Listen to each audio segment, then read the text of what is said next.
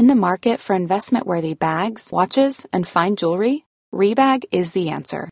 Rebag is a luxury resale platform where each piece is carefully inspected by experts to ensure quality and authenticity. Use Rebag to buy and sell finds from the world's top brands, including Louis Vuitton, Chanel, and Cartier. Head to Rebag dot com and get up to fifteen percent off your first purchase as a member with code REBAGNEW. Shop today at Rebag dot com. That's R E B A G dot com. And use promo code REBAGNEW for up to fifteen percent off your first purchase as a member. There's never been a faster or easier way to start your weight loss journey than with PlushCare.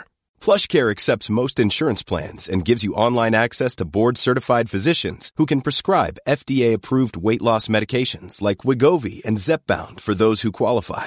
Take charge of your health and speak with a board-certified physician about a weight loss plan that's right for you. Get started today at PlushCare.com slash weight loss. That's PlushCare.com slash weight loss. PlushCare.com slash weight loss. One size fits all seems like a good idea for clothes until you try them on. Same goes for healthcare. That's why United Healthcare offers flexible, budget-friendly coverage for medical, vision, dental, and more. Learn more at U H one dot com. اتفاقی که میفته اینه که مخاطب ایرانی ما صداش معمولا بلنده و سریع هم میگه که مثلا فکر می‌کنی کجا زندگی میکنی، مثلا یه لحظه چشاتو باز کردی میدونی اینجا ایرانه، و واسه همینه که سریع اصلا خود متوجه میشه که کارت اشتباه بوده. حالا در جواب اون بحث فضای رقابتی، خب تو اگر که داری یه تولید محتوایی میکنی که یک دق... از یه دغدغه اصیلی میاد و مخاطبت خاص خودته، اس... اساسا نمیتونی اصلا شبیه یکی دیگه بشی وقتی که داری اوریجینال تولید میکنی و هم دغدغه‌ت و هم مخاطبت و اصیل انتخاب میکنی. منظورم از مخاطب اصیل افراد اصیل نیستن، یعنی اینکه تو متناسب با دغدغه‌ت مخاطبت رو انتخاب کرده باشی و استراتژی داشته باشی برای اینکه اون کیه.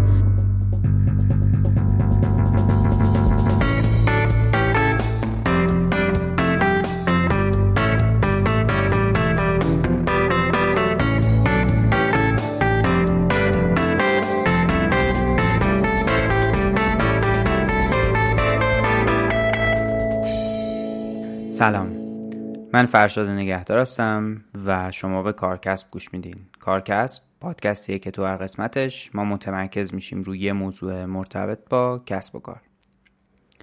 این دومین اپیزود جیم سینه. اگه خیلی خلاصه بخوام بگم، جیم سین اپیزوداییه که ما با مهمونمون تو فصل قبل نشستیم و از ایشون سوالایی رو میپرسیم که برای مخاطب پیش اومده. اگه دوست دارین با جزئیات بیشتر در مورد جیم سین بدونین، پیشنهاد میکنم که اپیزود اول این فصل یعنی داستان جیم سین رو گوش بدین. ما داریم تلاش میکنیم که یه راهی رو پیدا کنیم که مصاحبه هامون با کیفیت خوبی ضبط بشه و نزدیک بشه به اون اپیزودایی که حضوری داشت ضبط میشد و خیلی ممنونیم که این شرایط رو درک میکنین و تا اون زمان هم همراه ما هستین. مهمون این قسمت جیم سین خانم لینا وفاییان.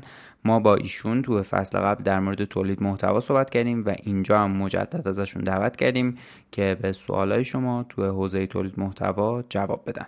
اگه اپیزود دوم فصل قبل رو نشنیدین، پیشنهاد میکنم که اول سراغ اون برین، چون ما اونجا در مورد تولید محتوا مفصل صحبت کردیم و خب این چیزی که الان دارین میشنوین در راستای اون اپیزود تولید شده. اسپانسر این فصل هم مثل فصل قبل شرکت ویماست. من خیلی ممنونم از ویما به خاطر حمایتایی که تا اینجا از ما کرده و برای آشنایی بیشتر با این شرکت لینک شبکه‌های اجتماعی و وبسایتش رو تو توضیحات این اپیزود میذارم. من صحبتامو اینجا تمام میکنم. بریم جواب سوالای شما رو از زبون خانم وفایی بشنویم. سلام مجدد دوباره. من خیلی خوشحالم که باز دوباره این وقت رو گذاشتی لینا جان که بتونی که این سوالایی که برای مخاطب ما پیش میاد و در واقع جواب بدی و باعث بشه که یه مقداری ما تو موضوع تولید محتوا عمیق‌تر بشیم. ابهاماتی هم که به وجود اومده برای مخاطبمون و شاید یه جاهایی یه در واقع جاهایی که کمتر روش توی خود اپیزود صحبت کردیم و اینجا بتونیم در واقع جبران کنیم. خیلی ممنون که دوباره این وقت رو گذاشتیم. مرسی فرشاد. منم خیلی خوشحالم که این فرصت به وجود اومد که بتونیم عمیق‌تر به این موضوع بپردازیم و در خدمتتون هستم. خیلی ممنون. خدمت از ماست. من سعی کردم یه مقدار دسته‌بندی کنم این سوالا رو. اولین در واقع بخشی که میخوام برم سراغش استارت تولید محتواست، شروع تولید محتواست. میخوام بدونم که در واقع اولین سوالمون مخاطبمون اینه که تولید محتوا رو از کجا شروع کنیم؟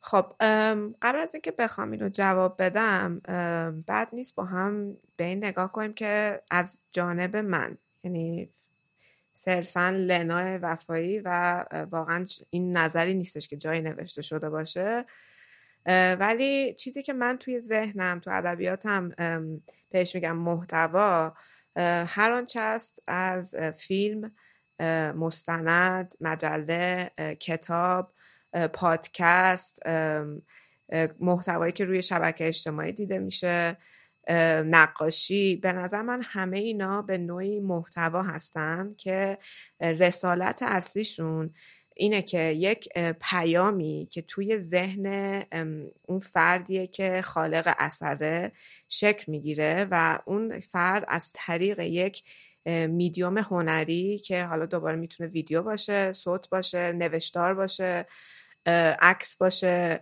گرافیک باشه یا حالا خیلی میدیوم های دیگه دیجیتال و غیره، سعی میکنه پیامش رو به گوش یک سری مخاطب هایی که مخاطب هدفش هم برسونه.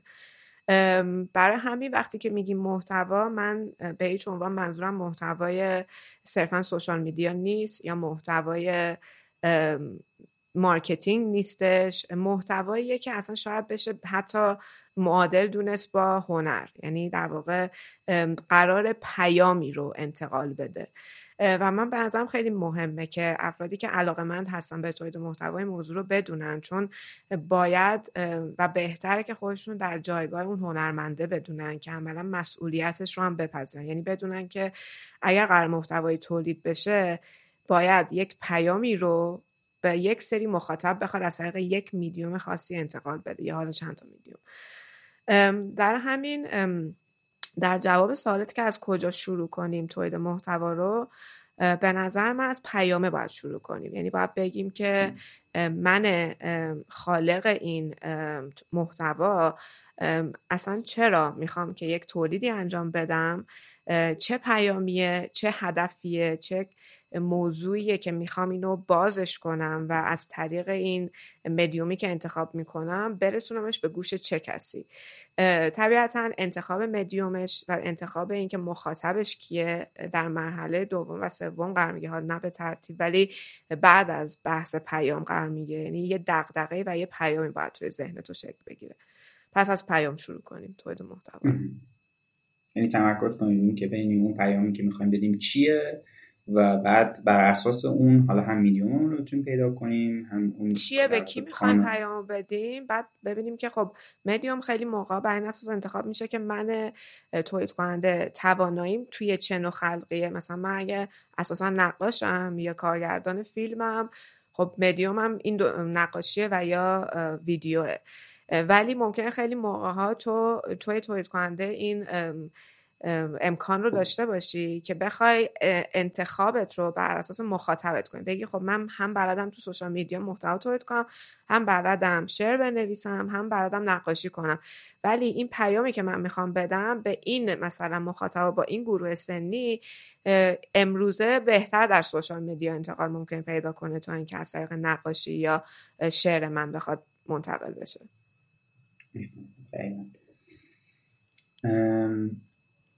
سوال بعدیم ازت اینه که کسی که مایله که تولید محتوا در واقع یاد بگیره چه نرم افزار و تجهیزاتی لازم داره برای این، اصلا تجهیزات و نرم افزاری لازم داره برای این کار و اگه داره چی؟ ببین من فکر کنم وقتی در مورد نرم افزار و تجهیزات صحبت میکنیم بیشتر داریم روی اون رکن وسطی تولید محتوا، اگه بیایم به سه رکن، پیام، مخاطب و اون در واقع مدیومی که انتقال پیدا میکنه پیام رو مخاطب تقسیم کنیم، ما داریم در مورد رکن وسطی صحبت میکنیم که اون مدیوم است، چون اونجاست که موضوع تکنیکال میشه و مهارت من، تکنیک من که میتونه به من این امکان رو بده که اصلا پیامم رو منتقل بکنم و واسه همین خیلی بستگی به این داره که خب توی چه عملا مدیوم رو میخوایم انتقال پیام بدیم. مثلا فرض کن ببخشید من حرف تو اینجا قطع میکنم، میشه مدیوم رو توضیح بدی بعد این تیکش رو بگی دوباره؟ به مدیوم عملا یه توضیح به نسبت سنتی داره که یک روشیه، یا شاید حالا من دارم اشتباه تحقیق میگم، ولی یه روشه، یک آرت فرمیه، یه روش هنریه که تو از طریقش داری یک تولید هنری انجام میدیم. مثلا به عنوان مثال عکاسی مدیومه، نقاشی مدیومه، گرافیک مدیومه، مثلا حتی ممکنه که فرم‌های هنر نمایشی رو به عنوان مدیوم بشناسن، سوشال میدیا خودش یک مدیومه، ویدیوم یک مدیومه. اینا روش‌های متفاوتیه که بیشتر در حیطه هنر قرار میگیره دیگه. بلاگینگ یک مدیوم، نوشتن یک مدیوم، کتاب، اینا همشون مدیوم های متفاوتن که شاید درست‌تر بشه اینجوری تعریفش کرد که اون کاسه‌ایه که تو درش پیامتو میذاری که یک فرمی به خودش میگیره و بعد مخاطبتون کاسه اون پیام تو رو از طریق اون کاسه دریافت میکنه.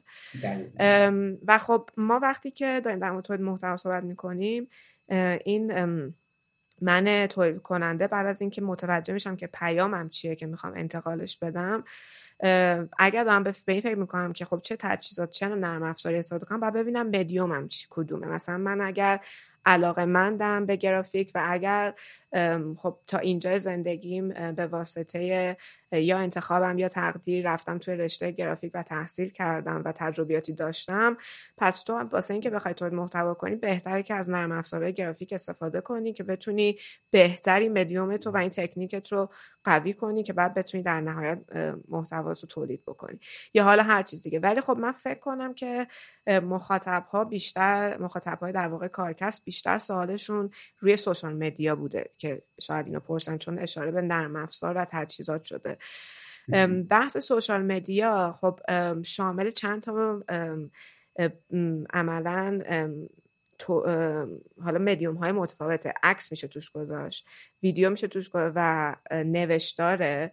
و برای اینکه تو بخوای تولید محتوا کنی، تو باید با یه نرم افزار و تجهیزاتی بتونی اون عکس تو بگیری، با یه نرم افزار و تجهیزاتی بتونی یا ویدیو تو درست کنی. حالا ویدیو تو میتونه حتی موشن گرافیک باشه، میتونه عکست به جای عکس گرافیک ثابت باشه و باید یه قابلیت نوشتاری داشته باشه، چون به هر حال یه پیام تکستی داره انتقال پیدا میکنه و تو باید بتونی که حالا از یه طریق اونو انتقال بدی. حالا یه موضوع دیگه هم هست که خب حالا که من تولید کردم اینا رو، از چه نرم افزاری استفاده کنم برای اینکه به اصطلاح بهینه کنم، یعنی بخوام خود مدیریت بهتر شبکه اجتماعی ما انجام بدم، یعنی مثلا حالا نرم افزارهای آنالیز محتوا به فرض.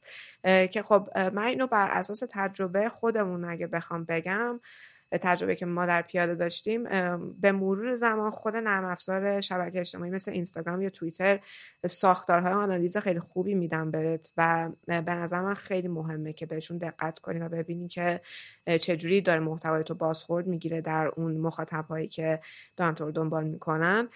ولی بجز به غیر از این، اگر بخوایم یه لایه فراتر بریم، نرم افزارهای مثل آیکونوسکوئر آیکونوسکوئر که فکر کنم فیلتر باشه و هزینه هم باید پرداخت بکنیم براش، خیلی نرم افزار خوبی هن. اونا خیلی دقیق‌تر این آنالیز رو ارائه میدن، تحلیل شبکه‌های اجتماعی، تحلیل شبکه اجتماعی. آره که نوشتارش هم آیکونو آی سی او ان او سکوئر، همون مدلی که مربع رو می‌نویسیم دات کام. ما تو توضیحات این اپیزود می‌ذاریم اسمش. خیلی نرم افزار خوبیه، یعنی نرم افزار آنلاینه که ما سالها استفاده کردیم. خیلی اون موقع با در واقع نرخ تبادل ارزی که وجود داشت هزینه زیادی نداشت، ولی الان حقیقتش هزینهش بیشتر است. یعنی مثلا برای یه پیج، یه کسب و کاری که شاید مقیاسش کوچیک باشه، به نظر من به صرفه نیست و خود ابزارهای تحلیلی اینستاگرام کار ما رو داره راه میندازه و کار خیلی راه میندازه، واسه همین بسنده بکنیم بهش. پس تو بخش اول یه مقداری این که چه ابزار و تجهیزاتی لازم داره بستگی به این داره که چی کار میخوای انجام بدی. یعنی مثلا اگر فرض کنی عکاسی میخوای بکنی و تو چه کیفیتی میخوای عکاسی کنی، تو چه سطحی میخوای عکاسی کنی، خب دوربین مسلماً بر اساس اون تنظیم میشه. یا مثلا اگه برای پادکستی درست کنی، خب میکروفون مسلماً بر اساس بودجه و انتظاری که ازش داری در واقع تنظیم میشه. درست. به طب همین نرم افزارام هم همینجوریه. اگر اینو به صورت شبکه‌های یعنی تو موضوع شبکات شبکه‌های اجتماعی بخوایم ببینیم، یه چیزایی در واقع یه, یه نرم افزاری مثل همین آیکونوسکوئر در واقع پیشنهاد کردی و یه چیزایی که بتونه کمک بکنه به تحلیل بهتر حالا رفتار مخاطب یا اطلاعاتی که بالاخره شبکه‌های اجتماعی میتونن ازش ازش در بیارن. در واقع تحلیل کمی محتوای تو ام. که چجوری داره توی بین مخاطبات بازخورد میگیره. خیلی ممنون. یه مقداری در مورد یعنی بریم تو خود موضوع تولید محتوا.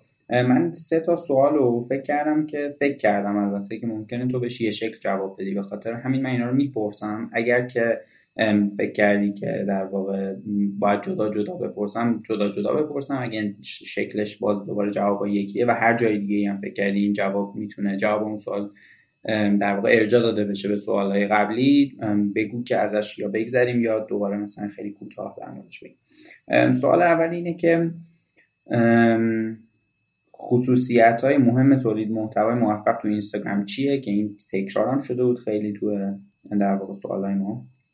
دومیش اینه که چطوری تو فضای رقابتی تولید محتوا بهترین باشیم، و سومیش هم اینه که چطور به محتوا هویت بدیم وقتی که محتوا خیلی شبیه هم شدن، چجوری محتوای دست اول در واقع تهیه کنیم.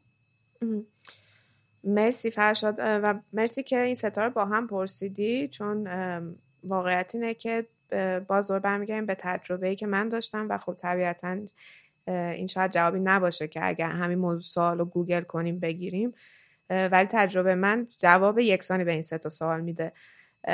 بحثی که هستش اینه که ما باید سعی کنیم محتوای اوریجینال تولید کنیم. حالا اوریجینال یعنی چی؟ یعنی اصیل باشه. و اصالت در کیس تولید محتوا یعنی چی؟ یعنی دوباره برگرد ببین که چه پیامی رو میخوای به چه مخاطبی بدی و خب حالا توی این در واقع سوال عملاً مدیوم ما مشخصه که اینستاگرامه که توش عکس و ویدیو و تکست و اینجور چیزا در واقع جا میگیره و به نظرم در راستای تولید موفقش، و اینجا ما داریم در مورد تولید محتوا برای یک بیزنس صحبت نمی‌کنیم.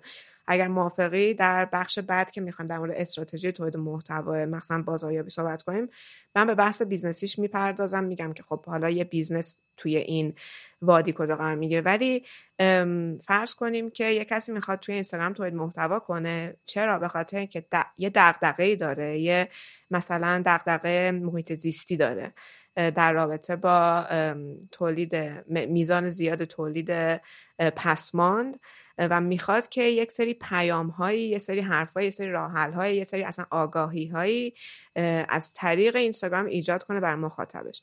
خب پس خیلی مهمه که دغدغه‌اش رو بشناسه که چی بوده و بعد بدون مخاطبش که، و اینجا مخاطب ایرانی رو ما داریم در موردش صحبت می‌کنیم، پس مخاطبی که مثلا فرض کن توی نیویورک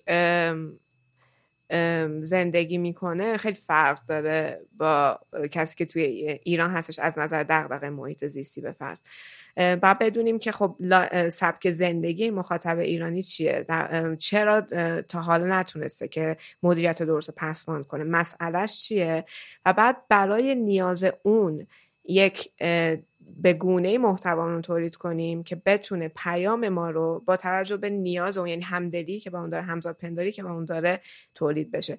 اینجا اگه ما مثلا من فکر کنم این دغدغه محیط زیستی رو داشته باشم و بخوام برم این عملاً در مورد پسماند و روش مدیریتش بخوام تولید محتوا داشته باشم، اگر پاشم برم و از روی اینترنت بگردم و یک سری مقاله، یک سری اصلا پیج های اینستاگرام که دارن تو این کار در خارج از ایران کار میکنن رو پیدا کنم، در بیام و محتوای اونا رو ترجمه کنم، چیزی که بهش دقت نکردم مسئله فرهنگیه که خب اون کسی که داره مثلا توی خارج از ایران زندگی میکنه اساسا باز یه ساختار شهری متفاوت، اصلا دغدغه، نحوه غذاخوری، همه اینا متفاوتی سر و کله میزنه و راه حل ها و پیامی که من بخوام از طریق ترجمه اون محتوا به این مخاطب ایرانیم ارائه داده باشم اصلا باهاش جور نخواهد بود. و خب اتفاقی که میفته اینه که مخاطب ایرانی ما صداش معمولا بلنده و سریع هم میگه که مثلا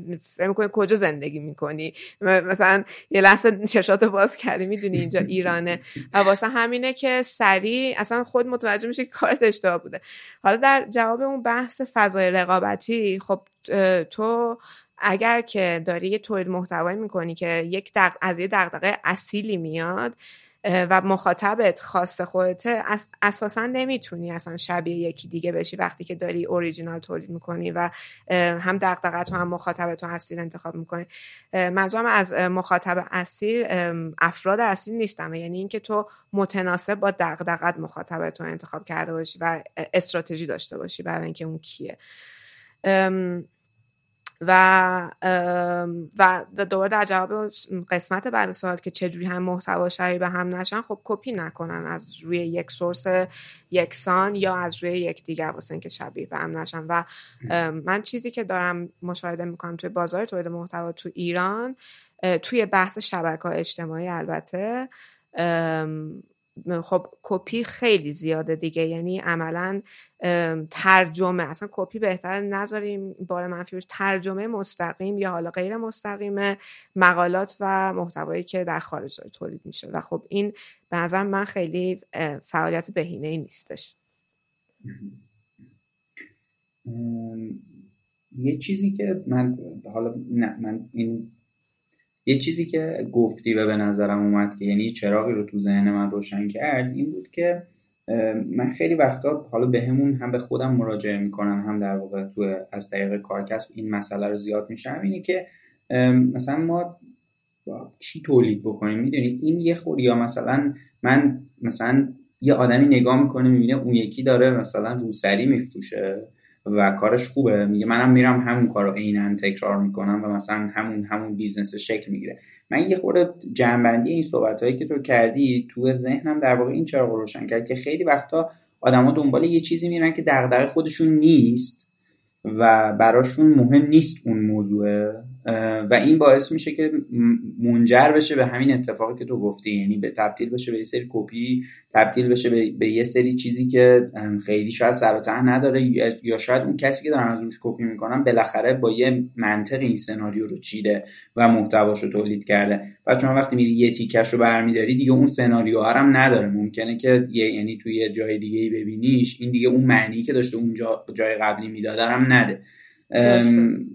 آره یه همچین چیزی به به ذهنم رسید. آره ببین خیلی درست میگی، این بحثا که دغدغه شخصی باید باشه اون پیامه و برای همینه که بعضا خیلی بد نیست این نگاه به محتوا که تولید کننده محتوا و خود محتوا یک اتفاق هنریه، یعنی باز هی تاکید میکنم تولید کننده محتوا حتی توی شبکه اجتماعی یک هنرمنده.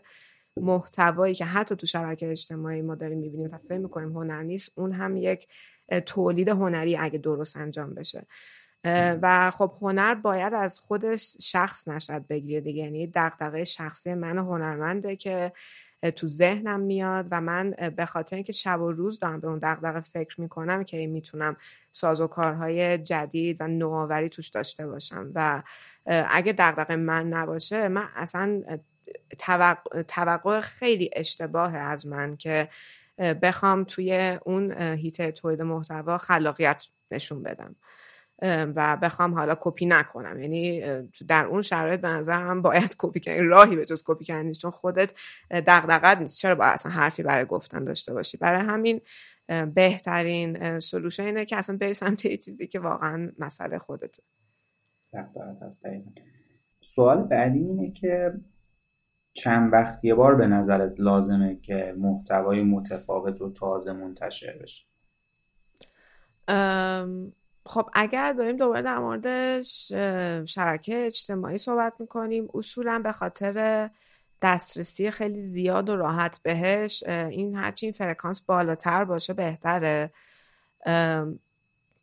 برای یه کسی که تازه داره کار میکنه در اون عرصه به نظرم مینیموم سه چهار بار در هفته باید با مخاطبات ارتباط بگیره. از اون طریق اگر بشه هر روز و یک روز هم قطع نشه. توی پادکست هم به موضوع اشاره کردم که خیلی تداوم و پایبند بودن به یک برنامه محتوایی ثابتی که همیشه با از طریقش با مخاطب در تماس باشه خیلی مهمه. ولی خب مثلا فرض کن یه کسی که کارگردانه و داره فیلم تولید میکنه، خب اون نمیتونه که بیاد و مثلا هر روز یه دونه جدید منتشر کنه. و اگر ولی دقت کرده باشین کارگردانایی که اصولا پیام محورن اتفاقا یه فرکانس ثابتی دارن. مثلا به فرض وودی آلن مثلا سالی یه دونه فیلم حتما منتشر میکرد، یا مثلا فرض کنید مثلا آقای کریستوفر نولان که اصولاً یه کارگردانی که خیلی پیام محور و دغدغه محوره یه فرکانس ثابته، مثلا یه هایی ناپدید نمیشه. خلاصه این که به نظرم نگه داشتن یه فرکانس مهمه و بیشتر از هر چیزی به خاطر اینکه یه تعهد نانوشته است بین تو و مخاطبت و یکی از اولین جاهایی که تو میتونی با مخاطبت اگر که تعهد و نگهداری اعتماد به وجود بیاری. برای همین بیشتر از اینکه حالا چقدر مهمه چند وقتی یه بار منتشر بشه، نگه داشتن اون فرکانس اهمیت داره. من بیشتر فکر کنم این سوال داره، یعنی اون چیزی که من ازش میگیرم اینه که مثلا شما یه پترنی دارین برای مثلا ستوری اینستاگرامتون و این پترنیه پترنیه که مثلا فرض کن یک ماه دارین ازش استفاده میکنین یا دو ماه دارین ازش استفاده میکنین یا اصلا چندین سال دارین ازش استفاده میکنین. میخوام ببینم یعنی بنظر من چیزی که در واقع پیامی که از این سوال میگیرم اینه که چند وقت یه بار لازمه که این پترن تغییر بکنه یا یه تغییری، حالا نه فقط صرفاً تو اون پترن، مثلا یه روشی من داشتم مثلا یه فایل صوتی رو مینداختم روی ویدیویی که جفتشو خودم تولید میکنم و مثلا اینو میذارم. اگه یه مدتی مثلا یک ساله دارم این کارو میکنم، چند و... هر چند وقت یه بار لازمه که این پترن تغییر بکنه یا یه محتوا یا یه شکل محتوای جدیدی ایجاد بشه برای مخاطب. من اینو میگیرم ازش در واقع. آره درسته. ببین داستان اینه که نمیشه چند وقت یه بار مشخص کرد. من فکر کنم مخاطبت اینو مشخص میکنه، ولی تو میتونی از طریق همون تحلیل هایی که اینستاگرام بهت میده و بررسی و ثبت بازخورد های کمی محتوات به صورت روتین وار، یعنی چون اینستاگرام هفت روز یه بار پاکش میکنه و تو اگر خودت نیای توی مثلا یه سری شیت های اکسل یا مثلا گوگل شیت برای خود جداول درست نکنی و حالا هفته به هفته تو مقایسه نکنی، نمیتونی که اینو در یک مقیاس کلانتری ببینی که ببینی چه شکلی داره نزولی میره یا صعودی میاد. ولی وقتی که شروع بکنه یک نوع محتوای تو یه سیر نزولی رو طی کردن، اونجاست که میفهمی که مخاطبت خسته شده ازش و باید درش یه تغییری بدی.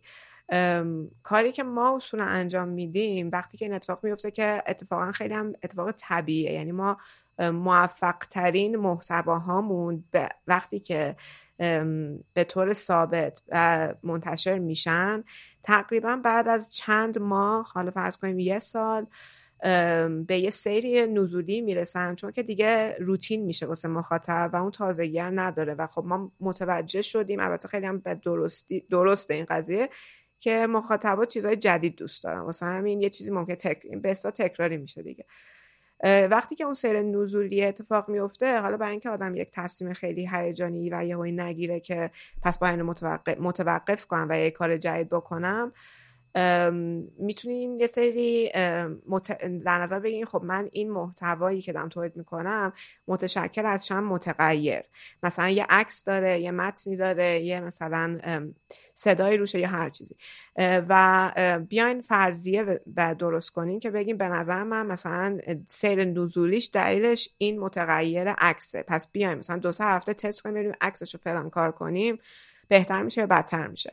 اینجوری میتونین چند تا متغیر به مرور زمان تست کنین و بعد وقتی که به جای رسین که ببینین هر تغییر شما ایجاد میکنی داره سیر تغییر نمیده سیر نزولیتون، وقت متوجه میشین تکراری شده و بهتره که حالا یه مدت قطعش کنین و یه کار جدید بکنین. ولی اصولا اگه دقت کرده باشین مثلا مثلا بررسی ساختارهای شبکه‌های تلویزیونی شاید خیلی منابع خوبی واسه یادگیری تولید محتوا باشه. حالا حتی شما اگه دارین توی یه جای شبکه اجتماعی تولید محتوا می‌کنین، ولی بررسی این که مثلا بی بی سی چه شکلی تولید می‌کنه یا مثلا این سری ساختار تلویزیونی ایرانی که ما داریم که دارن تولید محتوا می‌کنن، دقت کرده باشین اونا همیشه فصلی کار می‌کنن. یعنی یه مثلا برنامه یا برای یه فصل دارن، بعد مثلا چند ماه ندارن، بعد دوباره میارنش، بعد وقتی میارنش تغییری توش هست، آپدیتی هست، به خاطر اینکه مثلا طبیعیه دیگه، مردم خسته میشن، براشون تکراری میشه محتوا، برای باید, باید ما... کارهای جدید بکنید. دقیقاً. پس اون چیزی که یعنی در واقع برای جمع‌بندی جواب به این سوال پیشنهادت اینه که رو آنالیز مجدد رو آنالیز رفتار مخاطب کار بکنیم، یعنی با یه امتحانایی که حالا یه محتوای جدید در واقع شکل جدید یا ظاهر جدید به محتوا میده یا خود محتوا جدیده اصلا به طور کل، با در واقع انتشارش و تحلیل رفتار مخاطب روی اون در واقع محتوای جدید میشه پیش بینی کرد که یا میشه یه حدسایی زد که هر چند وقت یه بار بعد این اتفاق بیفته و یه ریتمی براش در آورد، حالا یه برنامه‌ریزی براش که و یه ریتمی در آورد براش. درست. سوال بعدیم اینه ازت که بهتر محتوای وابسته به زمان تولید کنم یا محتوایی که میتونه همیشه مفید باشه؟ به نظرم جفتش. محتوای ب... مح... جفتش به خاطر اینکه محتوای وابسته به زمان خیلی بازخوردهای بالاتری میتونه بگیره، چون مرتبط با دغدغه امروز و یا حالا مواردیه که من امروز من مخاطب امروز دارم، بنابراین واکنش من طبیعیه که نسبت بهش بالاتر باشه. ولی محتوای اورگرین برای یک تولید کننده محتوا میتونه بازگشت بیشتر داشته باشه، یعنی عملاً از نظر سرمایه که شما دارید میذاری برای تولیدش بیشتر دریافت کنید در ازاش، چون که مال یک زمان کوتاهی نیستش و مثلا میتونه تا سالها هم هی مردم بهش مراجعه کنن.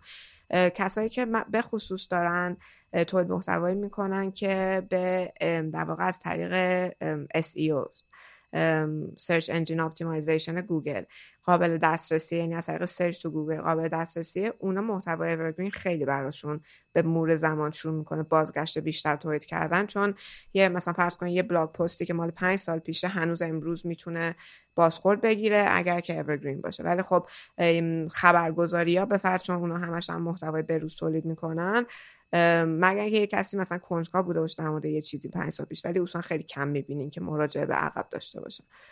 واسه همین جفتش مثلا مهمه. و یه وقتایی هم ربط به خود جنس اون حالا کسب و کار یا اون رسانه داره دیگه. یعنی شما مثلا یه چیز تاریخی درست بکنی، یعنی محتوات محتوای فرض کن تاریخی باشه، احتمالاً جنسش همین اورگرین هست یا محتوای ماندگار، چون شما یه بار راجع به فرض کن یه بنایی می‌نویسین تا زمانی که اون بنا خراب نشه یا مثلا تغییری توش اتفاق نیفته یا تحقیق جدیدی چیز جدیدی ازش نشون نده، همون اطلاعاتی که داریم ازش دیگه. ولی مثلا یه خبرگزاری نمیتونه این کارو انجام بده دیگه، باید مثلا هر روز خبر جدید بگه. البته این سوال تو تمام در واقع سوال، یعنی این موضوع تو تمام سوالای ما هست که تو کسب و کارهای مختلف و اهداف مختلف برای تولید محتوا جوابای احتمالاً متفاوتی میشه بهش داد. من میخوام برم سراغ سوال بعدیم. این سوال خیلی تکرار شده. اشتباهات رایج تولید محتوا به نظرت چیه؟ ببین، یکیش همون ترجمه هست که به نظر من اشتباهه. البته اینم تو پرانتز بگم که ممکنه یه سری جا کار کنه دیگه، یعنی من فرمولش رو بهتون گفتم، پیامه و مخاطبه. واسه همین اگر مثلا دیدین که عینن اون دغدغه‌ای که شما دارین و عینن اون مخاطبی که شما دارین یکی دیگه یه جایی داره که محتواش به درد میخوره، شما میتونین با یه ترجمه غیر مستقیم، یعنی اینکه بومی سازی شده، بیاین رو محتوا رو ترجمه کنین. اوکیه تو این شرط.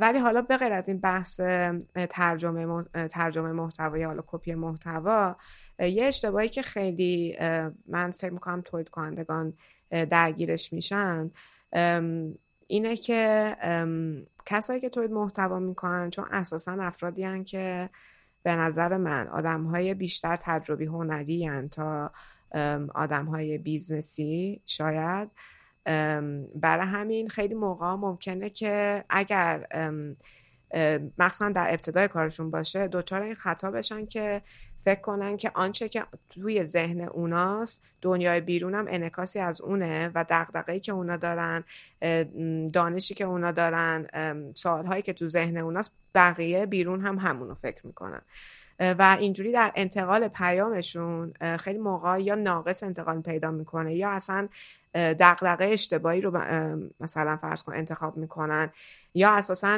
مثلا یه پنجاه درصد مخاطبایی که یه جور دیگه فکر میکنن در نظر نمیگیرن و خب توی شبکه اجتماعی این میتونه با بحران‌هایی مواجه بشه. مثلا ما زیاد داشتیم از این موارد توی پیاده که تولید کنندگان محتوامون خیلی زیادی اعتماد کردن به شهود خودشون و آنچه که تجربه خودشون بوده و اونو اومدن انتقال بدن، در صورتی که افراد دیگه نقطه نظرهای خیلی مخالفی داشتن یا افراد دیگه اصلا هیچ ایده‌ای نداشتن که تو ذهن این فرد چی داره میگذره و اطلاعات پیش‌زمینه ایشو نداشتن که بخواد ذهن اونم حالا آماده دریافت این پیامه بشه. برای همین یه موقع‌هایی هم یه آدمی ممکنه خیلی توی حوزه متخصص باشه و اون کسی که داره در واقع اون محتوا رو تولید میکنه جنرال به ماجرا، یعنی عمومی نگاه بکنه و اون آدم تخصصی یهو صداش در بیاد که آقا ما این همه مثلا این چی بود گفتی همچین. آره دقیقاً، یعنی خب اون یکم اصلا مسئلهش بیشتر دیگه، یعنی یا اون نباید مخاطب تو باشه یا اگر هست تو چرا محتوات سطحیه، یا اگر محتوات سطحیه و اون مخاطبته باید یه جوری با هم دیگه تفاهم داشته باشین که اون بدونه که تو میدونی تو هم بدونی که اون میدونه. خلاصه ولی درستش اینه که یه سری پیش‌فرضا توی ذهن تولید کننده محتوا هست که این پیش‌فرضاش اگر یکسان نباشه با مخاطبش خیلی موقع در انتقال پیام به مشکل میخوره و من احساس می‌کنم این یکی از اشتباهات رایجیه که Many of us have those stubborn pounds that seem impossible to lose, no matter how good we eat or how hard we work out. My solution is PlushCare. PlushCare is a leading telehealth provider with doctors who are there for you day and night to partner with you in your weight loss journey. They can prescribe F D A-approved weight loss medications like Wegovy and Zepbound for those who qualify. Plus, they accept most insurance plans. To get started, visit plushcare.com slash weight loss. That's plushcare.com slash weight loss. I'm Sandra, and I'm just the professional your small business was looking for. But you didn't hire me because you didn't use LinkedIn Jobs. LinkedIn has professionals you can't find anywhere else, including those who aren't actively looking for a new job, but might be open to the perfect role, like me. In a given month, over seventy percent of LinkedIn users don't visit other leading job sites. So if you're not looking on LinkedIn, you'll miss out on great candidates like Sandra. Start hiring professionals like a professional. Post your free job on linkedin.com slash people today.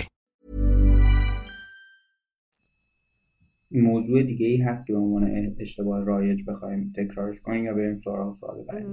بریم سراغ سوال بعدی، چیزی به ذهنم نمیرسه. به نظرت کیفیت بصری محتوا مهمتره یا اطلاعاتی که در واقع اون محتوا داره میده؟ این خب مسلما سوال در مورد محتواییه که محتوای بصریه دیگه، یعنی محتوا حالا چه ویدیوه چه عکسه و ولی چیزی که شما در واقع دارین میبینینش. اگه متنم هست بالاخره روش کار گرافیکی انجام شده که تبدیل شده به یه محتوایی که حالا ظاهر بصری باده یا خوب یا بد داره. درسته.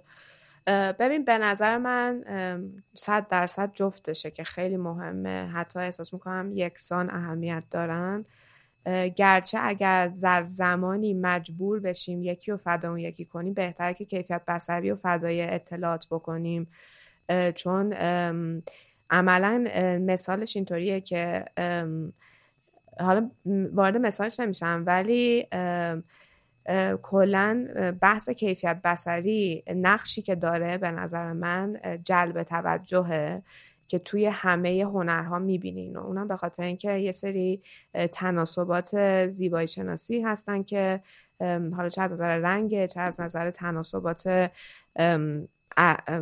فرم ها و شکل های متفاوت، اینو تو فیلم میبینی، تو مثلا عکس میبینی، تو همه جور چیز مدل های متفاوت محتوا میبینی که اگر رعایت نشن توجه اولیه رو جلب نمیکنن اونم به خاطر اینکه اینا دارن ارتباط با ناخودآگاه فرد میگیرن، یعنی الزامن اینطور نیستش که بگی مخاطب من اصلا سلیقه بصری بالایی نداره پس من واسش توضیح نمی‌کنم، نه، چرا اون توی ذهنش با مشاهده طبیعت همه این تناسبات شکل گرفته، واسه همین قطعاً ارتباط بهتری میگیره با یه چیزی که از نظر بصری ساختار درستی داشته باشه. و خب اگه ساختار درست داشته باشه زیبا هم هستش در واقع در تعریف ما از زیبایی. ام ولی ام ولی اگر که اون طرف تو بتونی جلب کنی جذب کنی با اون در واقع زیبایی بصری محتوا و بیاد تو و ببینه که پشتش خالیه، چیزی توش نیست، خب تو اینو از دستش دادی.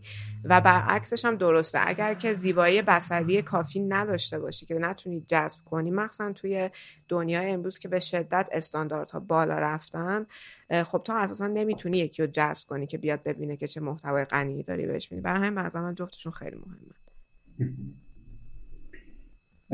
سوال بعدی من ازت اینه که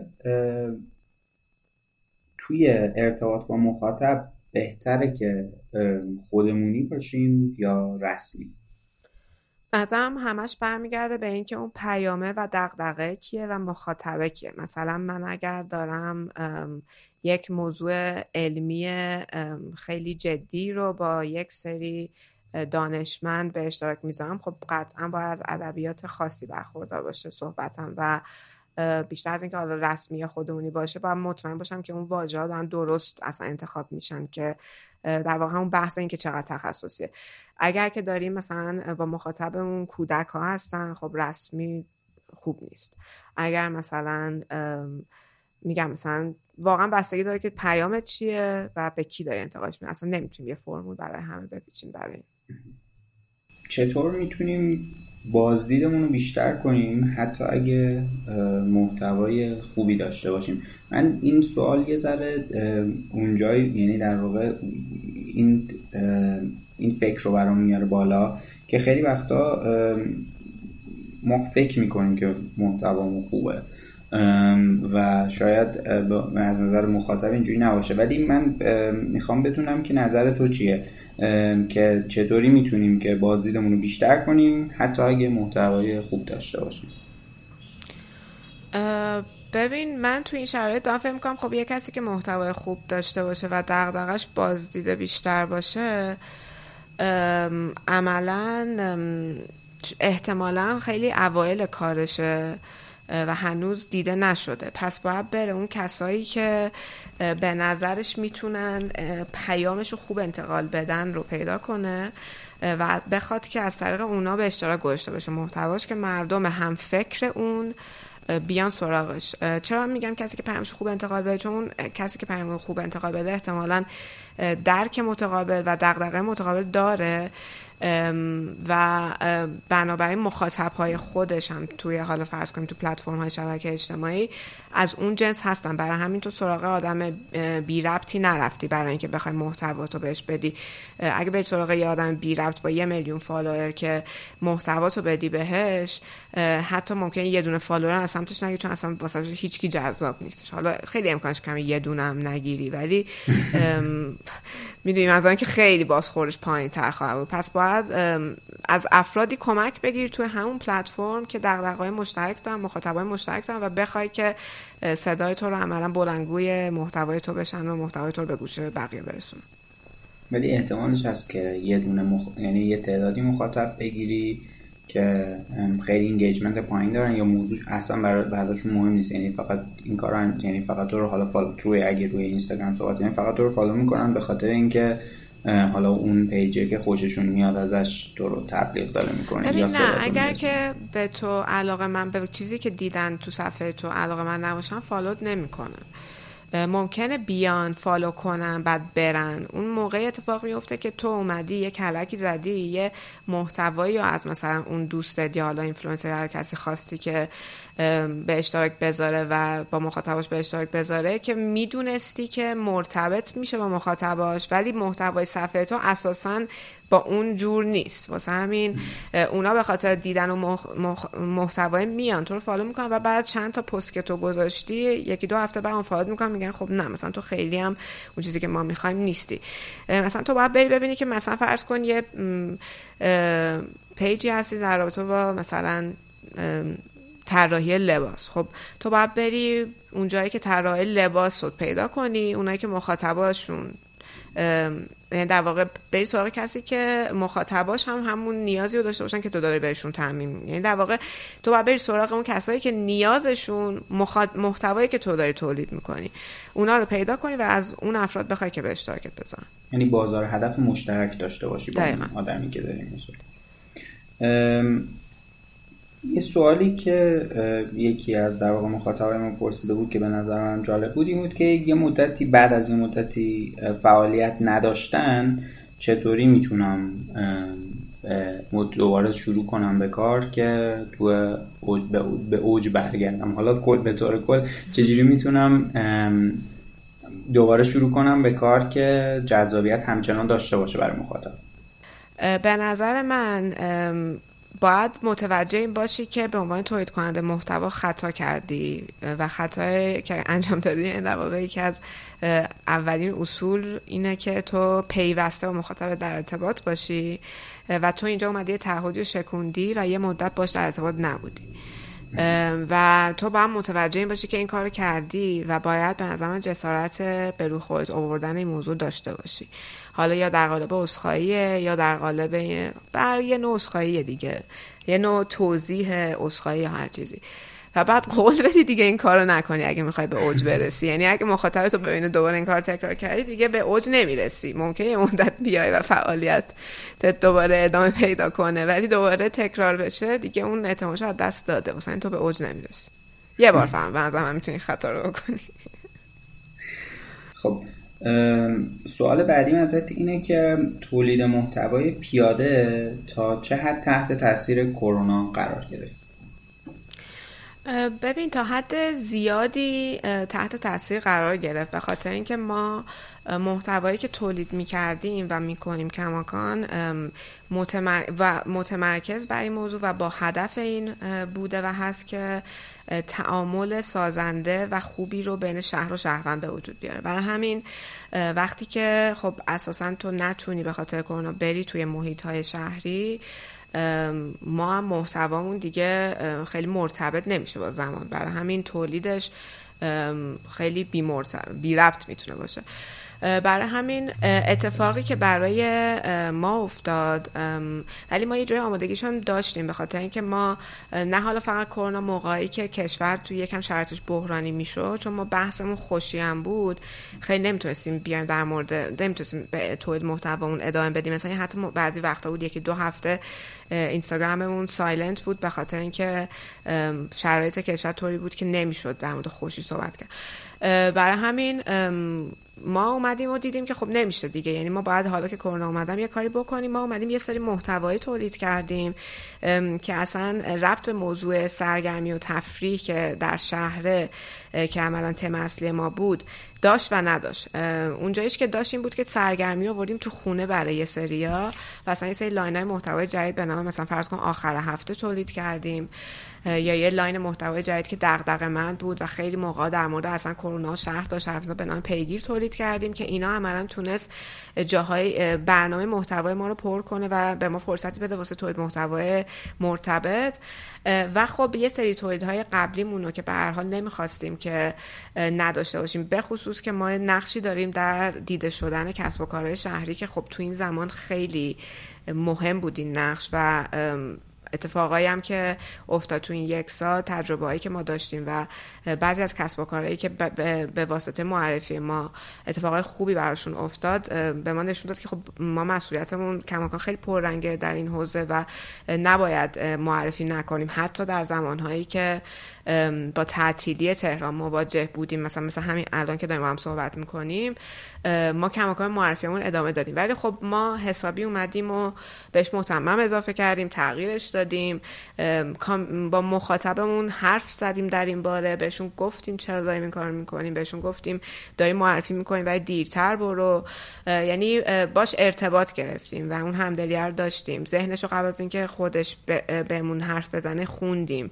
ازش یه قدم سعی کردیم جلوتر باشیم که محتوامون کماکان بی ربط نشه. مثلا تهران تعطیله، پیاده داره کافه معرفی میکنه، خب این خیلی چیز بی ربطیه، مگر اینکه ما مثلا اشاره میکنیم به این موضوع که داریم معرفی میکنیم به خاطر حمایت از کسب و کارها، ولی وقتی که تهران باز شد، کرونا موجش فلانش مثلا تموم شد، شما اون موقع برو. و خب آره میگم در جواب سوالت خیلی تاثیر داشت، اما تأثیری که ما پذیرفتیم از اتفاق کرونا در نهایت ما رو محکم تر کرد، چون ما قبلا خیلی آسیب پذیر بودیم نسبت به چیزهایی، اتفاقهایی که شهر رو و خوشی رو متوقف میکرد و الان که خب اومدیم و یه سری محتوای جدید تولید کردیم، احساس میکنم که در آینده هر وقت حالا کرونا هم کم رنگ بشه یا نباشه، باز دوباره این اتفاقا میفته که شهر و خوشی رو بخواد متوقف کنه برای مدت، ولی ما تو موقع دیگه میتونیم کماکان به تولید محتوامون ادامه بدیم. بر همین در نهایت برامون یه اتفاق، به هر حال همیشه باید اون روی خوب سر کردید دیگه، یه اتفاق مبارک بود. یعنی استفاده‌ای که ازش کردین محکم‌تر، یعنی بحث تاب‌آوریه دیگه، تو اگر بتونی تاب‌آوری داشته باشی در نهایت قوی‌تر میتونی بیای بیرون از اون طرف. دقیقاً. سوال بعدیم در مورد محتوای متنیه، میخواستم بدونم و آخرین سوالی هم هست که در مورد خود محتواست، بعد میخوام برم سراغ استراتژی محتوا، اینکه چجوری میتونم محتوای متنی رو در واقع جوری بنویسم یا جوری تهیهش بکنم که مخاطب مطالعهش بکنه حالا تا آخر. مثلا فرض کن اگه کسی داره رو ویرگول یه چیزی مینویسه یا روی توی اینستاگرام یه, یه کپشنی مینویسه، چجوری این نوشته بشه که محتوای متنی که مخاطب روش بمونه قطع نشه؟ ببین رو ویرگول رو نمیتونم خیلی در مورد اون نظر بدم، چون ما خیلی تجربه تولید محتوا تو ویرگول نداشتیم و اصلا متن اونقدر مفصل، ولی همینطوری بخوام خیلی سطحی و خارج از تجربه اینو جواب بدم، به نظرم باید برگردیم به اصلا بررسی کنیم ببینیم اصلا انسان ها به چی علاقه مندن توی خوندن، منظورم به چی علاقه مندن که مغزشون با چی ارتباط میگیره. و یه چیزی که خیلی باش ارتباط میگیره داستانه، یعنی تو بتونی مسئله تو داستانوار تعریف کنی، مخصوصا وقتی که یک تکست خیلی بلنده خونده میشه، چون هم ما هممون کنجکاویم که بدونیم بعدش چی میشه، بعدش چی میشه، بعدش چی میشه. واسه همین تو هی همش دائم یه چیزی برای بعدش گفتن داشته باشی که معمولا ساختار داستان اینطوریه، کشش رو ایجاد میکنه. ولی برای اینستاگرام ما خب خودمون این مسئله داشتیم، ما توی لاین محتوای پیگیرمون که عملا هدفش اینه که یک سری مسائل و معضلات شهری رو واسهشون راهکار پیدا کنه و بیاد زبان مردم به اشتراک بذاره، به شدت نیاز به متن داریم و متوجهیم که داریم روی یک فضای مثلا اینستاگرام کار میکنیم که اصولا آستانه تمرکز مردم خیلی پایین هم هستش. برای همین کاری که ما انجام دادیم این بودش که اول از همه که متوجه بودیم که خب به هیچ عنوان متن تو کپشن نذار، اصلا کپشن تقریبا یه چیزی که خونده نمیشه و تو باید در نظر یه درصد خیلی کمی از اون کسایی که تو محتوات میرسه اصلا به دستشون میخونن کپشنو. ولی خب از اون طرف این قابلیت اسلاید کردن تو اینستاگرام چند وقتی اضافه شده که خیلی پتانسیل داره واسه تولید محتوای متفاوت و ما با نمونه هایی که دیده بودیم توی رسانه های خارجی که عملا متن رو میارن اونجا و اونجا شروع میکنن حرف زدن، تونستیم که تا حدی این پیگیر رو ببریم جلو. یعنی عملا ما فرض کن مثلا داریم یه متن هزار کلمه ای رو اگر میخوایم که انتقال بدیم تو کپشن که خب اصلا جا نمیشه نمیذاریمش، میایم بین ده تا اسلاید تقسیمش میکنیم و خیلی ولی به شدت مهمه که هر تو اسلاید یک چیه، دو چیه، اینجا دوباره داستان میگی، داری دست مخاطبت رو میگیری و اسلاید به اسلاید میکشونی جلو. برای همین نویگیشنش مهمه، یعنی اون باید تو اسلاید یک بدونه که نه تا اسلاید دیگه قرار حول چی باشن، اسلاید دو بدونه اگر اینجا قطع شد ادامهش در مثلا اسلاید سه. از نظر گرافیکی به شدت مهمه که ساختار این اسلایدها چجوری هن، چیدمانشون چجوریه. نمیشه دوباره یه تیکه متن یه پاراگرافی خیلی طولانی باشه، باید پاراگرافات کوتاه باشه، بین پاراگرافات باید یک فضای سفیدی وجود داشته باشه، سفید نه به رنگ سفید، یه فضای منفی در واقع وجود داشته باشه که تو بتونی وقتی که چشم در وهله اول نگاه میکنه متن نترس که وای چقدر زیاده. خلاصه یه سری تاکتیکای اینطوری بین، یعنی از نظر گرافیکی باید در نظر داشته باشی که مخاطبت نترسه عملا، یعنی تو داری اسلاید به اسلاید دستشو میکشونی، هر یه اسلایدی که دید فکر نکنه چقدر زیاد و وحشتناکی که بگذره، دونه دونه بخونه بره جلو و تموم میشه. بعضا من دونستن این موضوع که اصلا خوندن واسه مخاطب جذاب نیست، اولین قدم اینه که تو بتونی مجبورش کنی که مخاطب متن رو بخونه، یعنی باش همدلی کن بدون که نمیخواد این کارو بکنه. من البته فکر کنم سوال در نهایتا تو این تیکه آخرش جواب جواب یعنی اون چیزی که تو ذهن من با... با... از این سوال شکل گرفته بود جوابش رو تو تو این تیکه آخر گرفتم، چون فکر میکنم که الان با توجه به این اتفاقاتی که جدیدن افتاده و شاید اینستاگرام توش یه تاثیر خیلی بزرگی داشته به لحاظ فرهنگی تو اینکه آدما کمتر علاقه به خوندن داشته باشن و پیاما رو سریع بگیرن و ازش بگذرن، حالا هم این سریع هم به این معنیه که تو عمق نمیره یعنی سطحی میمونه، هم به این معنیه که وقت از یه حدی بیشتر نباید بگیره از مخاطب، یعنی وقت مخاطب رو نباید بگیره. شاید آره این در واقع درست ترین تیکش اینه که فکر کنی که آدما علاقه به خوندن ندارن، بعد اگه اینو به عنوان اصل بگیری هم با اون داستان نویس... دا... نوشتن داستانه و با شکل‌های دیگه‌ای که ممکنه حتی تو متن‌های بلند مدت یعنی بول طولانی تر در واقع بشه از یه ترفندایی استفاده کرد که مخاطب روش بمونه. درست. اگر که موافق باشی بریم یه دو تا سوال در مورد استراتژی تولید محتوا. اولین سوال اینه که در مورد استراتژی بازاریابی محتوا لطفاً توضیح بدید. ببین استراتژی بازاریابی محتوا وقتی در موردش صحبت می‌کنیم دیگه داریم وارد میشیم به حوزه تولید محتوا برای کسب و کار. و عملا اینجا من دوباره میخوام یه بازتعریفی داشته باشیم با هم از اینکه خب اون سه رکن محتوا که پیام و مدیوم و مخاطب بود در قالب در فرمت کسب و کار چجوری میشه. اینجا همون سه رکنه ولی با این تفاوت که دیگه پیامه پیام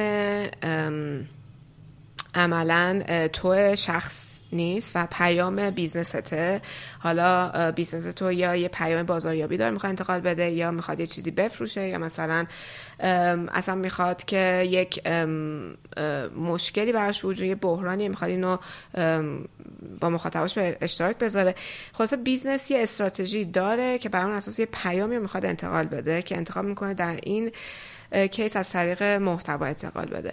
از اون طرف مخاطب هاش هم مشخصه، یعنی مخاطبا بر اساس استراتژی بیزنس و بازار هدفش معلوم میشن، واسه همین دیگه خیلی متغیر نیستن بر اساس حالا مورد قبلی که داشتیم صحبت می‌کردیم.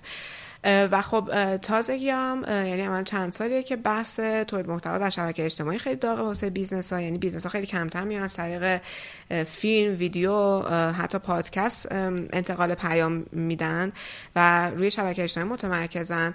واسه همین مدیوممون هم فکر کنم امن باشه که بگیم که همون بحث شبکه اجتماعیه.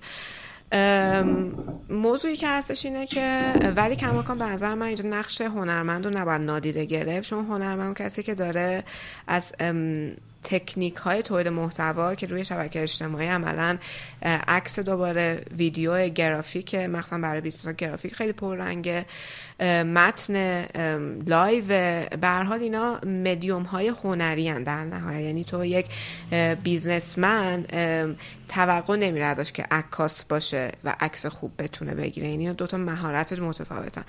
به نظرم مهمه که تیم های بازاریابی که و تولید محتوا این موضوع درک کنن که در این همکاری و در این کار تیمی که یه پیام بیزنسی به سری مخاطب خیلی مشخص داره انتقال پیدا میکنه، تولید کننده محتوای ما باید اون ذهن هنرمنده و خلاقانه داشته باشه و نه تنها باید داشته باشه بلکه باید درک کامل از هدف بیزنس و مخاطبای هدفش داشته باشه. یعنی من بازاریاب نیام یه سفارش محتوا بدم به گرافیستم و بگم که سر تهش همین برو و من تولید محتوا کن.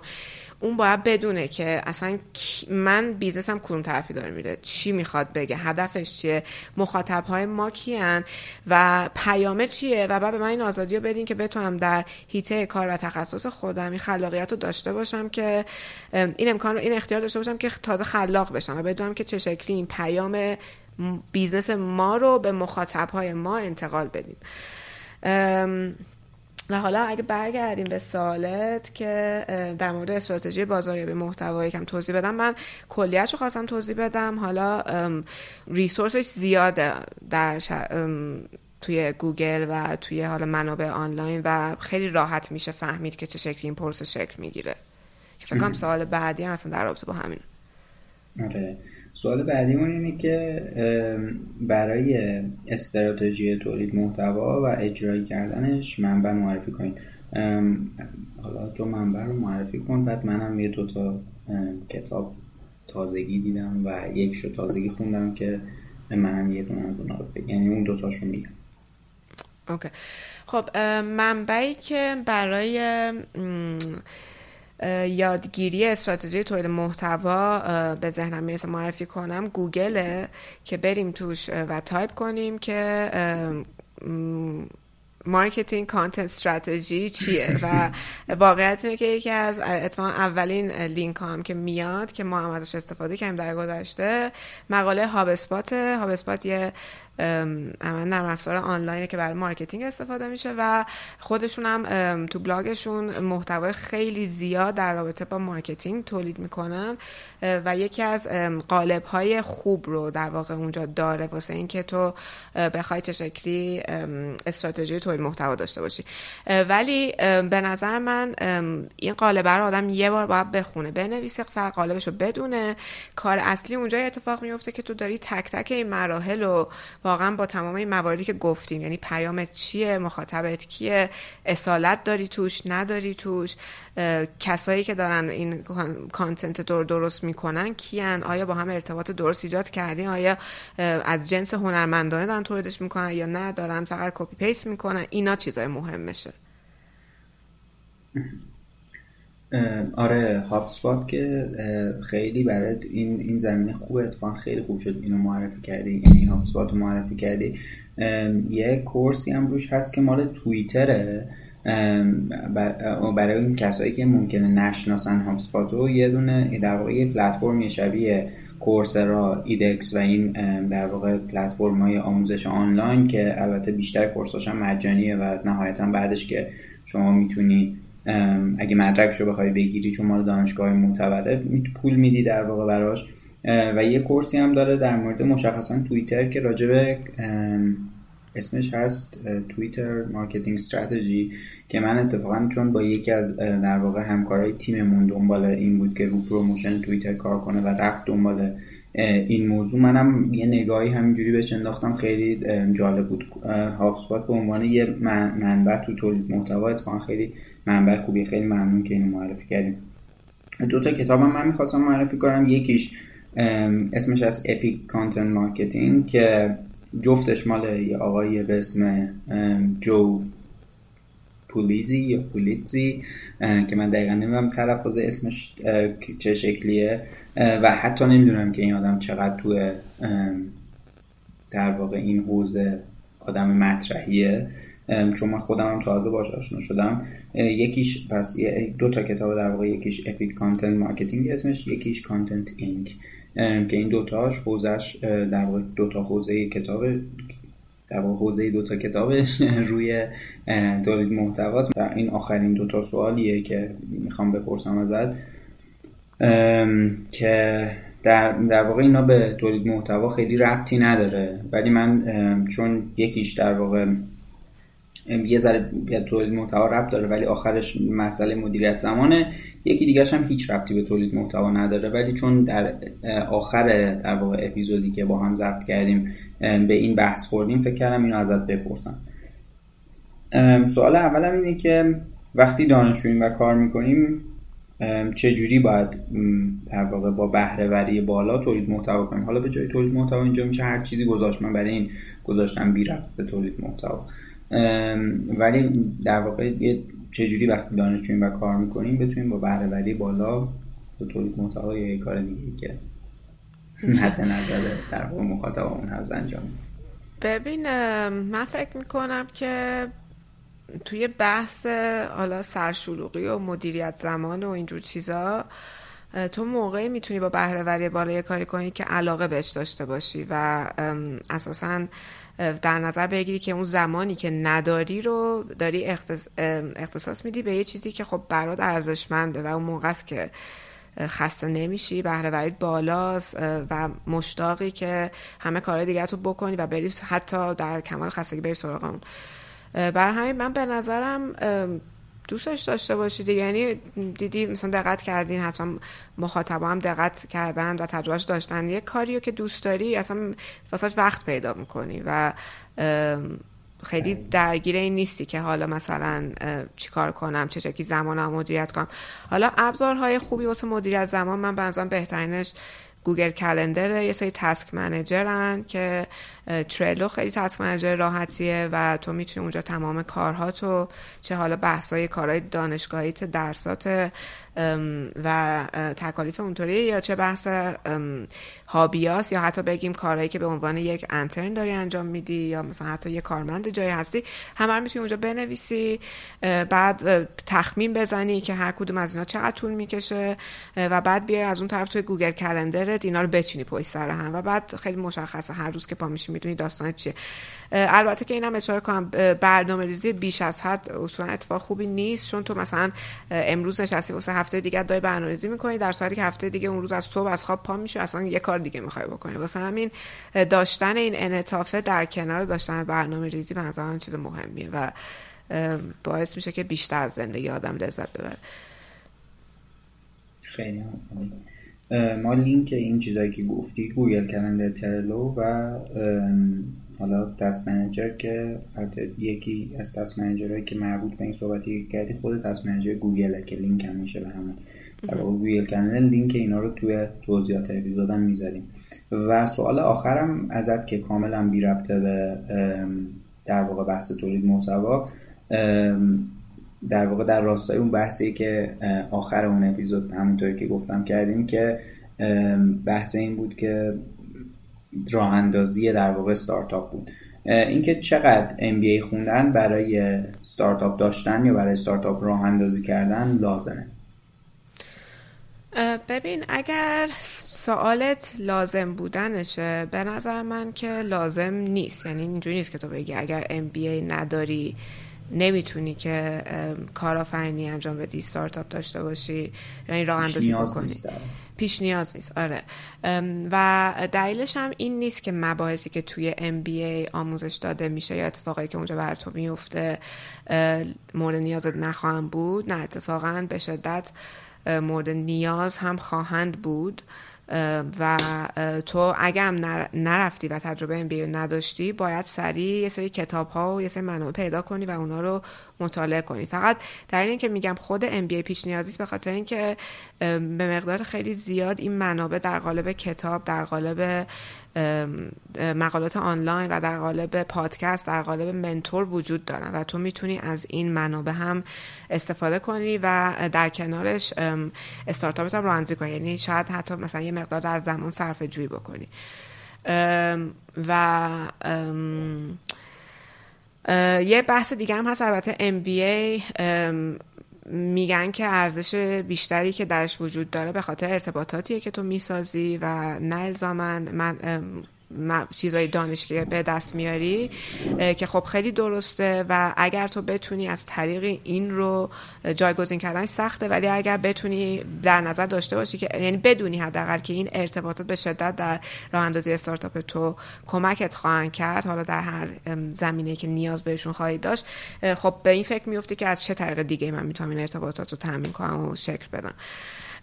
ولی یه چیز دیگه‌ای که باید در نظر داشت به نظر من، اگر ام بی ای با شاید باعث بشه که تو یه مقدار حساب کتاب شده تر، به خاطر اینکه اون اصلا باعث میشه که تو یکم به بلوغ بیشتری برسی، چون یه چند سالی تو رو مجبور میکنه که دیرتر راه اندازی کنی کسب و کار تو، و از اون طرف هم خب تجربه اونجا، چون خیلی کیس استادی بررسی میکنی تو ام بی ای، اینا خیلی باعث میشه که تو حساب کتاب شده تر بخوای کار کسب و کار تو راه بندازی، و این هم مثبته به نظرم ولی هم میتونه منفی باشه. یعنی برای کسایی که آستان ریسک پذیری خیلی بالایی دارن این میتونه اتفاق مثبت باشه، یکم کنترلشون میکنه و از خطا ممکنه جلوگیری کنه، ولی برای کسایی که ریسک پذیری پایینی دارن شاید اصلا کلا مانع بشه که بخوان برن توی دل کار و کار رو اندازن. یعنی همه چیز رو قبلش احتمالاً بررسی خواهن که از طریق دانشی که به دست آوردن در ام بی ای یا کیس استادی و به این نتیجه برسن که ریسکش بالاست زیادی برای من یا برای این بازار یا هر چیزی و من نمیرم سراغش، و خب میدونیم که خیلی موقع این واقعیت نداره و تو اگه بری تو دل یه کار اونقدر برات ارزش داشته باشه و اونقدر گیر بدی به اینکه مسائلش رو حل کنی، شاید بتونی در نهایت موفق بشی توش. بعضا بالانس مهمه تو همه چیز دیگه. خیلی همانی به عنوان در واقع آخرین موضوع، چیزی هست که به نظرت می اومد که اگه مخاطب ما میپرسید خوب بود و نپرسیده، یا اینکه یه توضیحی که بخوای در راستای این چیزایی که راجبش حرف زدیم بدی که راجبش صحبت نکردیم؟ ببین به نظر من کلاً تولید محتوا یک خب خیلی اشاره کردم به اینکه یه فرآیند هنریه، ولی علاوه بر اینکه یک کار هنریه به نظر من از جنس خیلی هم سخته بر من توضیح این موضوع، چون خیلی هم در تیم خودمون چالش دارم که بخوام اینو بیان کنم و مثلا من عذرخواهی میکنم پیشا پیش اگه درست داره این چیزی که میخوام بگم انتقال داده نمیشه، ولی به اصطلاح بهترین تشابهی که براش پیدا کردم شبیه یک ایونته. یه ایونت فرض کن چهار روزه یا یه ایونت یه روزه چند ساعته، یه ایونت حرفه‌ای، نه حالا مثلا یک حالا من یه مهمونی نمیگم، میگم یک ایونتی که یک برنامه مشخصی داره، مثلا این ساعت این شروع میشه و غیره. و کسایی که کار ایونت پلنینگ کرده باشن میدونن که خب اولش یه ورودی در نظر میگیرن واسه اینکه مهمونا بیان، ورودی باید یک سری مش... یه سری ویژگی خاصی برخوردار باشه، باید زیبایی بصری داشته باشه، باید در... یه سری فاکتورهای جذاب داشته باشه، بعد مثلا براشون مهم سناریو درست میکنن و بعد براشون مهمه که خب همه که میان مثلا یه پانزده دقیقه یه ربع مثلا اینجا با هم دیگه نتورکینگ کنن. حالا من دارم در مورد ایونت های استارتاپی مثلا صحبت میکنم.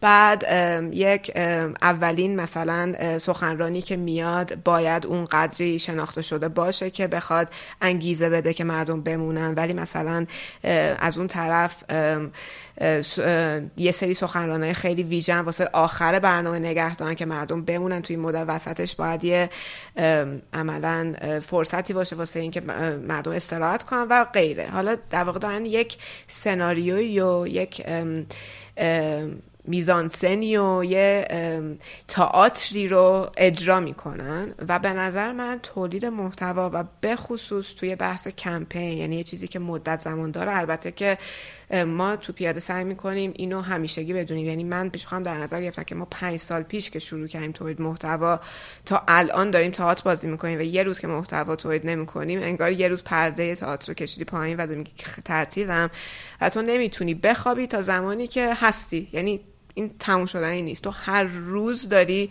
این تئاتر رو بازی میکنی، سناریو رو میچینی و باید مثلا ما بازارشو یک ماهه میبینیم یا وقتی که تو کمپینیم دو هفته مثلا میبینیم، سعی میکنیم کمپین بیشتر از دو هفته نداشته باشیم و سر و ته یک ماه، سر و ته فصل، سر و ته کمپین رو باید به عنوان نقطه شروع و پایان این تئاتر، این سناریوی، این مهمونی در نظر بگیری، این ایونت در نظر بگیری و ثانیه به ثانیه‌اش رو باید دیزاین کنی و باید در نظر بگیری که من همچین واکنشی میخوام و برزون واکنشی که میخوای بدونی که چی باید بدی به مخاطبت.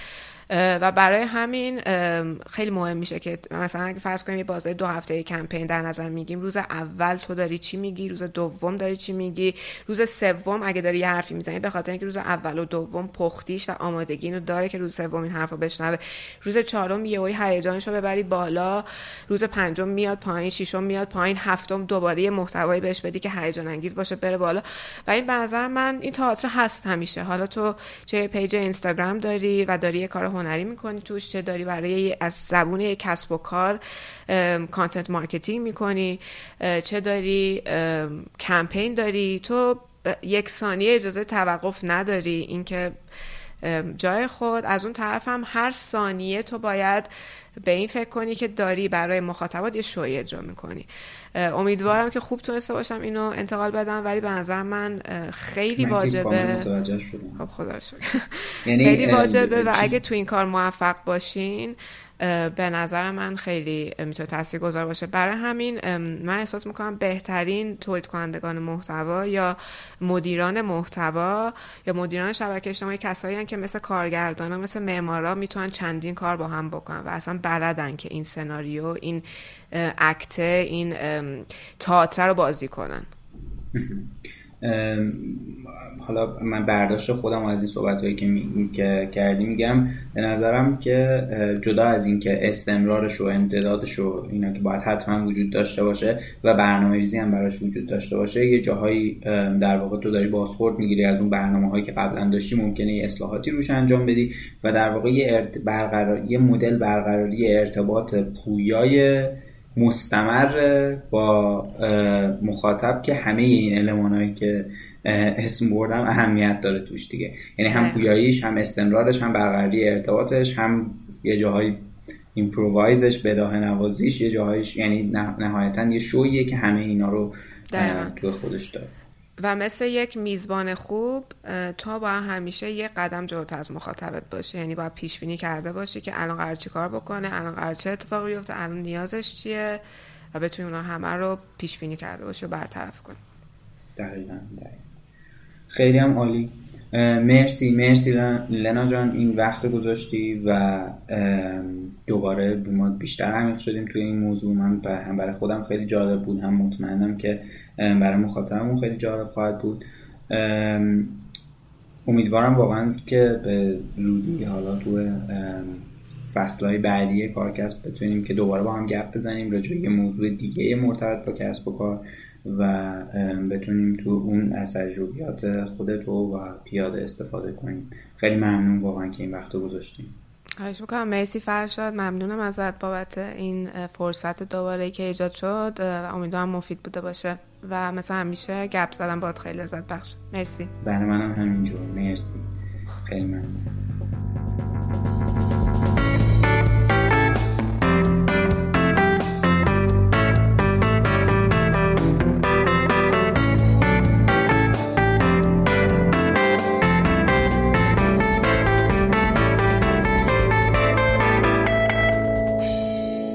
این دومین قسمت از جیم سین بود که ما با خانم وفایی نشستیم و ایشون به سوالایی که برای شما پیش اومده بود توی حوزه تولید محتوا جواب دادن. راجع به فصلنامه‌مون توضیح دادم توی قسمت قبل. خودم خیلی براش هیجان دارم و خیلی زود خبر انتشارش رو بهتون میگیم، هم توی پادکست هم از طریق شبکه‌های اجتماعیمون. اگه تمایل دارین از ما حمایت مالی کنین، تو وبسایتمون از قسمت حمایت از کارکسب میتونین به پلتفرم هامی باش متصل بشین و مبلغ دلخواهتون رو وارد کنین، چه به صورت ارزی چه به صورت ریالی از ما حمایت کنین. خیلی حمایتاتون برای ما پشتگرمیه، چه اونایی که حمایت مالی میکنین چه اونایی که ما رو معرفی میکنین و من هم خودم هم از طرف همه تیم کارکسب ازتون ممنونم برای این موضوع. توی شبکه‌های اجتماعی ما رو دنبال کنین، توییتر، اینستاگرام، کانال تلگرام و یوتیوب کارکسب رو با سرچ کردن کارکسب به فارسی یا به انگلیسی کی ای ای آر سی ای اس بی میتونین پیدامون کنین. وبسایتمون هم همینجوری نوشته میشه کارکسب دات کام.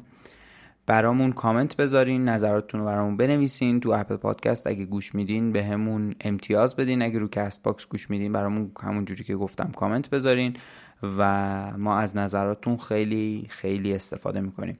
اگه تمایل دارین که اسپانسر کارکسب من بشین، از طریق اون تب حمایت از کارکسب تو وبسایت ما میتونین به ما ایمیل بزنین و اینکه ما تو اولین فرصت باهاتون تماس میگیریم. تمام کارهای گرافیکی کارکسب کار ایما، میرزا علی خانی و آرش افشاره.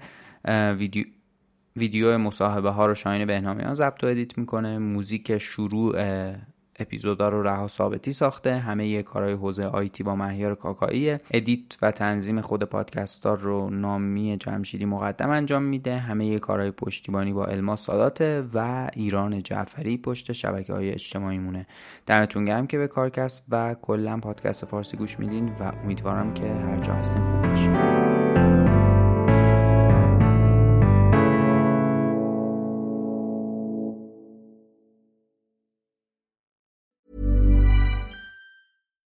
Why don't more infant formula companies use organic, grass-fed whole milk instead of skim? Why don't more infant formula companies use the latest breast milk science? Why don't more infant formula companies run their own clinical trials? Why don't more infant formula companies use more of the proteins found in breast milk? Why don't more infant formula companies have their own factories instead of outsourcing their manufacturing? We wondered the same thing. So we made ByHeart, a better formula for formula. Learn more at by heart dot com. Hey, it's Danny Pellegrino from Everything Iconic. Ready to upgrade your style game without blowing your budget? Check out Quince. They've got all the good stuff, shirts and polos, activewear and fine leather goods, all at fifty to eighty percent less than other high-end brands. And the best part?